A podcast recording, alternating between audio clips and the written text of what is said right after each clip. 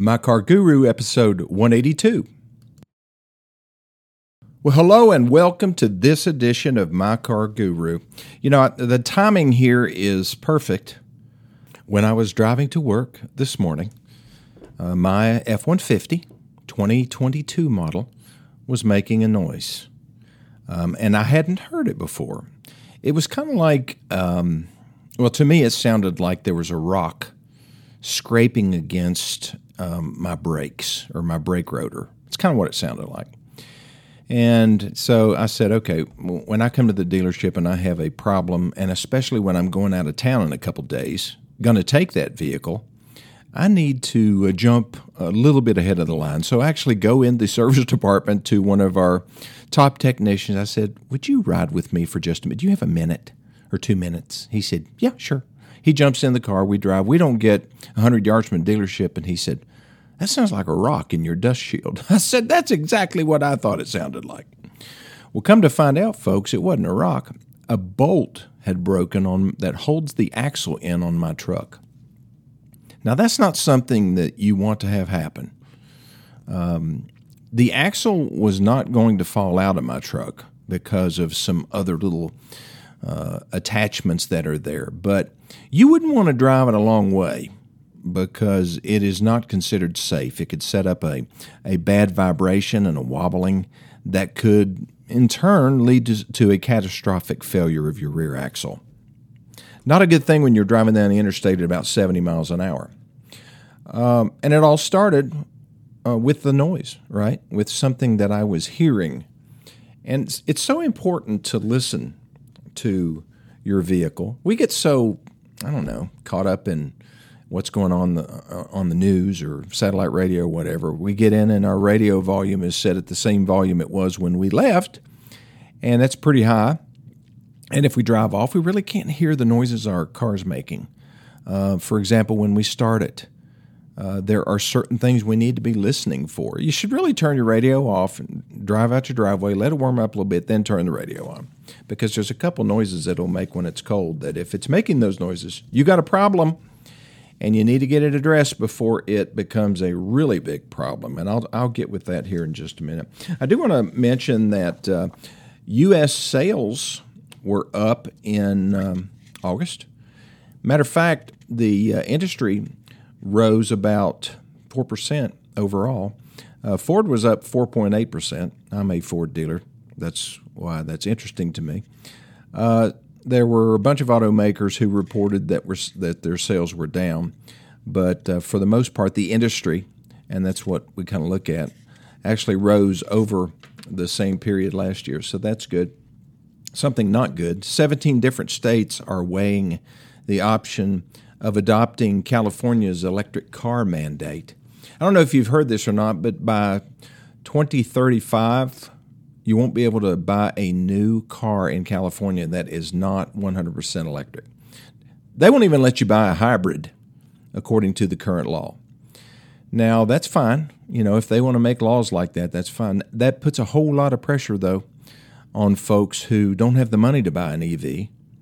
Also, the people who don't have confidence in the uh, charging infrastructure being out there, you know, so that they're traveling. People drive a lot in California. Uh, sometimes they have these very long commutes, may have to charge up before they make it all the way. But uh, several other states are jumping on this bandwagon Washington, Massachusetts, New York, Oregon, and Vermont are expected to adopt California's ban on new gasoline fueled vehicles. Colorado and Pennsylvania are a couple states that were kind of following California. They're probably not going to. So if you live in Pennsylvania or Colorado, you probably won't have to do it. The ground's a little murkier in Minnesota. They have a uh, clean cars rule that has been basically a political minefield.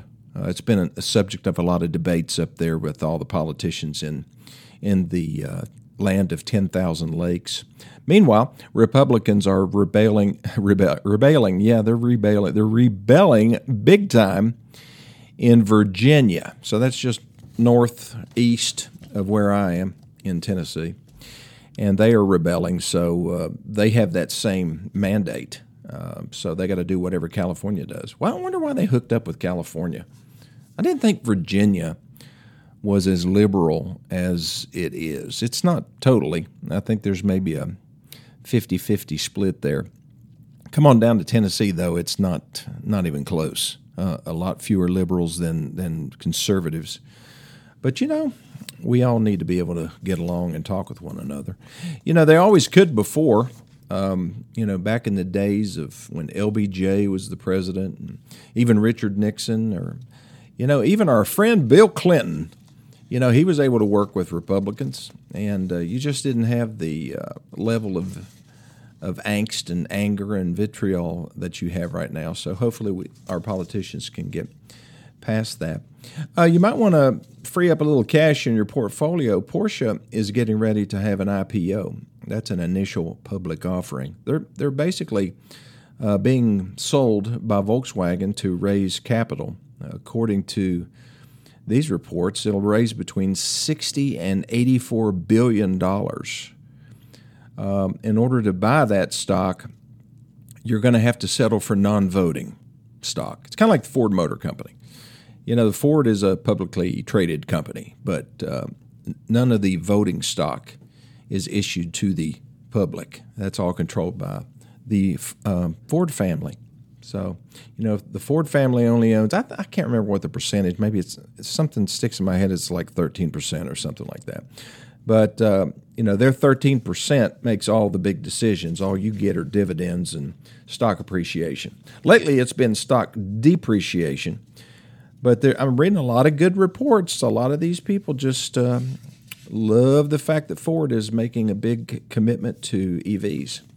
Uh, matter of fact, I just uh, drove an EV last night, the uh, Ford F 150 Lightning. And like I say, it's impressive.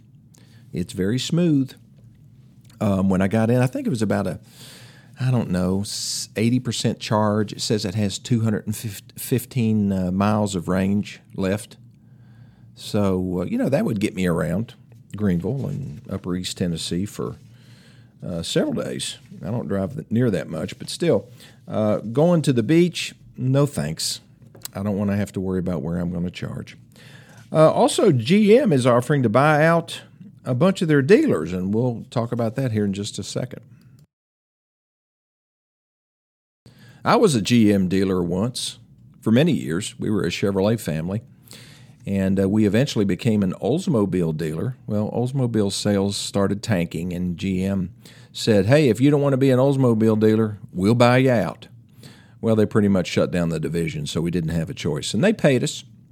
They paid us a certain amount of money. It was a pittance uh, compared to what I thought the franchise was worth several years before that. That's that's weird though when they just pull the rug out from under you like that and say, "This is how much money we're willing to give you," and it was non-negotiable. But GM is offering to buy out uh, another franchise. Now, this one is not going to go kaput. Uh, the Buick franchise is still going to be around at least for a while you know, I re- that's one of those lines that you know that's my grandfather's favorite car. He was an old country doctor from West Virginia. He wouldn't drive Cadillacs; he could afford them, but he wouldn't drive Cadillacs because he didn't think it looked right. So he bought um, these big Electra 225s, deuce and a quarter, and um, so he really loved his Buicks, and he would be a fan of Buick even today if he was still alive. But Buick is uh, wanting to eliminate a lot of their smaller dealers. There's a, a large number of dealers. I think it's uh, almost 30% that sell five or less Buicks per month. And so you have to think is this something that, uh, that we need to maintain if we're only selling five Buicks a month? Now, there are only 13 standalone Buick dealers. That, that means that that's the only franchise they have. They're just Buick. And more than likely, those dealers are going to stick it out, but they may not. Um, you're going to see a lot fewer Buick dealers. You know, in small towns, if there's a multi franchise dealer, let's say you have a dealer that's, that is all GM and he has, you know, Chevrolet, Cadillac, GMC, and Buick, and Hummer. You know, Hummer's coming back, but it's going to be under the GMC uh, nameplate. Uh, let's say that you have uh, all those franchise, and then GM comes and, and you're only selling like four Buicks a month, and GM comes and offers you, uh, you know, a quarter of a million dollars to give up your Buick franchise. What are you going to do? Well, you know, how much money are you making on the ones that you're selling? How long would it take you to generate $250,000 in cash? And what are you going to have to invest as a Buick dealer since they're going all EV by 2030? That's one of the brands that has said, hey, if you don't want to be an EV dealer, you don't want to be a Buick dealer because in 20, by 2030 we will sell nothing but electric vehicles. So that would be enough to turn me off because I think it's going to be 2040 before the any kind of real infrastructure is out there. Now, I understand that the government's kicking in I think it was 60 billion dollars to uh, build out a lot of infrastructure along United States controlled highways. So that would be like, well, um, U.S. controlled highway through East Tennessee is Highway 11E. It used to be called the, um, what did it called? What was it called? The Lee Highway. Yeah, Robert E. Lee. Can't say that anymore. But when you know EVs or electric charging stations become as prevalent as gas stations, then then you know I think a lot more people will jump on board. It is a kind of a fun thing to drive. It has unbelievable thrust, and um, the torque on that engine is amazing. The range is not though. I mean, even in the, you know this F one fifty that I'm driving, it's I think the maximum is 320. It's funny though. Every time I charge it, it never says 320. It bases the range on you know your kind of driving habits, and we've had a lot of youngsters, young salespeople out there showing how fast this thing will go. So it during well, as far as its calculations are concerned, it's when fully charged, it's only got about 250 miles of range. But if you know you're conservative and you drive it right, you might go 320 miles, might go further than that. Just hope that you don't run out at Buc-ee's. You know, the Buc-ee's. Are you familiar with them? There's a that monster of a 7-Eleven. It's like a 7-Eleven on steroids, but uh, they have like 120 to 180 gas pumps but no chargers. You think Buc-ee's will get into superchargers? You know, if you don't put in a supercharger, a level three charger, you might as well plan on staying there for about eight hours. But if they put in a level three charger, I think this F 150 will charge in about an hour, hour and a half.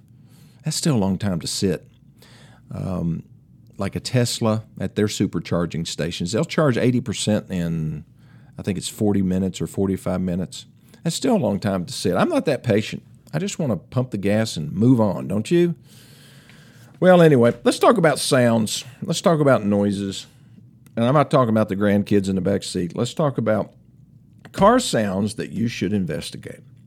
Okay, so you go out to your car, chilly evening, and it's a chilly morning, and you start your car up, and, and you hear a tick, tick, tick, tick, tick, tick, tick, tick, tick. Um, now, sometimes that tick tick tick will only last for about 10 seconds or so. And that's what that's because the that's the valves and the lifters in your in your top end of your engine, okay? And um, so basically you've got a uh, lack of oil up there. And or they could be worn. And so when that happens, um, if they're worn, then you need to have something done to your engine uh, you're going to see other problems uh, result from that, and, and that would be like smoke coming out of your tailpipe. Uh, and it's blue smoke because it's oil. And so that's not a good thing. But you know, you just want to make sure that that if if that it does start making that noise, that it goes away quickly. Now you might be due for an oil change. You know, if you've got oil that is uh, been in your uh, engine for you know more than 10,000 miles or you haven't checked your oil light lately, it might be really low. That's not the way to find out your oil's low. I mean, you're supposed to use your dipstick. Do you even know where it is? You know, one of the things you should do today when you go home is is uh, let your engine cool off a little bit, then raise the hood and find the dipstick. Uh, make sure you're on level ground. Pull it out, and don't look at it then. Well, just wipe it off. Okay, after you pull it out, wipe it off. Use a rag or paper towel or something. And then look at where the marks are on there. You'll have two marks. One is the low mark, that's at the, at the end of the stick, and the other is the full mark. and you've got little hash marks in between. Stick it back in all the way, and then pull it back out and see where it comes on the dipstick. If it's at the add mark, then you've got too little oil, and that might, might be why your engine is ticking when it's cold. It could be that you have the wrong oil. You might have a, a very a higher viscosity oil than your car calls for. Viscosity is like where it says 10W40. Okay, that's a multi viscosity oil. It changes. It has the ability to handle cool temperatures and hot temperatures. Uh, maybe the place where you got, got your oil changed just put in 30 weight oil or you know 2050 or something like that and you're supposed to have zero weight oil so anyway, all of these things can uh, can happen, but that's what that pecking noise. Let's let's say you fire it up and you hear a knocking noise. Now, uh, uh, you know, I'm talking about sounds like somebody hitting a hammer on a piece of wood. Okay, that kind of noise when you rev the engine, that's a serious problem internally in the engine in the lower part of the engine around the crank. It could have something to do with the crankcase or the connecting rods. And if you hear that noise, then you're, you're going to have to have an engine rebuild. Again, this can be caused by lack of maintenance. Um, if you hear a metal on metal sound when applying your brakes or when you're just rolling, it's going ee, ee, ee, that means that probably that your wear sensor that is on your brake pads is uh, now touching your rotor. So they got this little piece of metal your brake pads will wear down over time. Okay, they've got this uh, material on them, and I won't get into that into that. That helps you that grabs a hold of the spinning rotor and slows your car down. Well, when that material wears down, it gets to a point where there's this little metal tab that sticks up, and when it wears down so low, that's the first thing that touches your brake rotor. That's the metal on metal sound that you're hearing, and you can hear it when the pads get really worn. It'll be the first thing that touches the uh, the rotor, and you may hear it all the time just when you're coasting. So uh, if you hear that, you better get your pads replaced because what's going to happen is the next stage is the rivets that hold on the brake pads hold the brake pads together themselves start digging and grooves into your rotor then you have to replace your brake rotors that can cost just a just one can cost anywhere from $75 to $300 if it's on an exotic car uh, when I say exotic, I mean Porsche, uh, BMW, Audi, Lexus. Uh, they can charge way more than that. So, important to get that checked out. That's one of those noises you want to pay attention to. Okay, what about roaring noise? Roar, roar, roar, roar, kind of like that. Now, how am I doing it? Sound effects. If it increases and decreases with speed, you probably have a wheel bearing going bad. Now, that's also something that is very important because if that ever goes really, really bad, of course, it's just going to get louder and louder and louder. But you want to get it taken care of before you're stranded on the side of the road.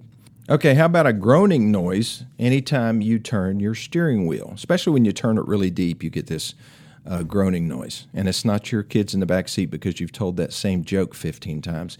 It is a problem with probably a low fluid level in your steering gear have you ever had to have a new uh, steering rack installed in your vehicle? Those aren't cheap either. Uh, there's all kinds of things that have fluid. Your brakes use fluid. Your power steering uses fluid. Your, of course, your engine does. Your air conditioning uses gas. There's all kinds of things going on. Your cooling system, you know, all of these things use fluids, and, and they can all go away. And when they do go away, or they get uh, contaminated in one way or another, then the systems on the car don't work like they're supposed to. And it can lead to, to failure. People complain all the time about, well, I thought this would last longer than that. Well, you should have changed it. You know, you should have maintained it. That makes a big difference. Okay, hissing noise under the hood or inside from under the dash. This could probably be a, a vacuum leak of some kind. Let's say that you're turning on your air conditioning or your heat or something. You know how you, you go from the floor and then it's blowing in your face, and you can put it all the way over to defrost, and it blows up on your windshield. What if that's not changing like it's supposed to? Well, you have a vacuum leak. Sometimes you can hear it, and um, you know it's not a real serious problem. It's just inconvenient, and sometimes it will involve replacing a part, and sometimes it's just hooking a hose back up. But that's something that can become a problem if you don't address it. What about a gurgling sound? Um, sounds like water gurgling. Well, that could be an, an obstruction in your cooling system line. Uh, it also could be an indication, especially if you get out of the car and hear it, that you've got an overheating problem. That's a serious deal. That could cost you an engine if you're not careful. Also, I, I talk about, I'm to get into one smell. If you smell antifreeze, I've talked about this before, but if you smell antifreeze outside your car, it's just a really sweet smell. You raise your hood and you smell something sweet. Um, you know, that's, you've got a leak, and that's a cooling leak. That's antifreeze that's leaking out. I wonder why they make it smell sweet. I guess so you can smell it, so you know what it is. But uh, that's something you need to get taken care of because it can lead to uh, catastrophic failure of your engine. Okay, well, those are the sun. you know we got to use our, our ears, we got to use our nose, we use our eyes and our sense of feeling to tell us when things are going with our our uh, cars. So, um, you know, vibrations, um, leaks, noises, they all tell us stuff, and we need to listen. Okay, listen. All right, I'll be back here in just a minute. Okay, be sure and listen in tomorrow because we're going to talk about something very important. The name of the podcast is Moments of Truth by the Car Guru. Moments of Truth. You know, they we all have certain moments of truth or untruth, things that happen that if those things happen, they change the way we think about a business. Okay, uh, we've all been there. We know we can sense when somebody really doesn't care. Right?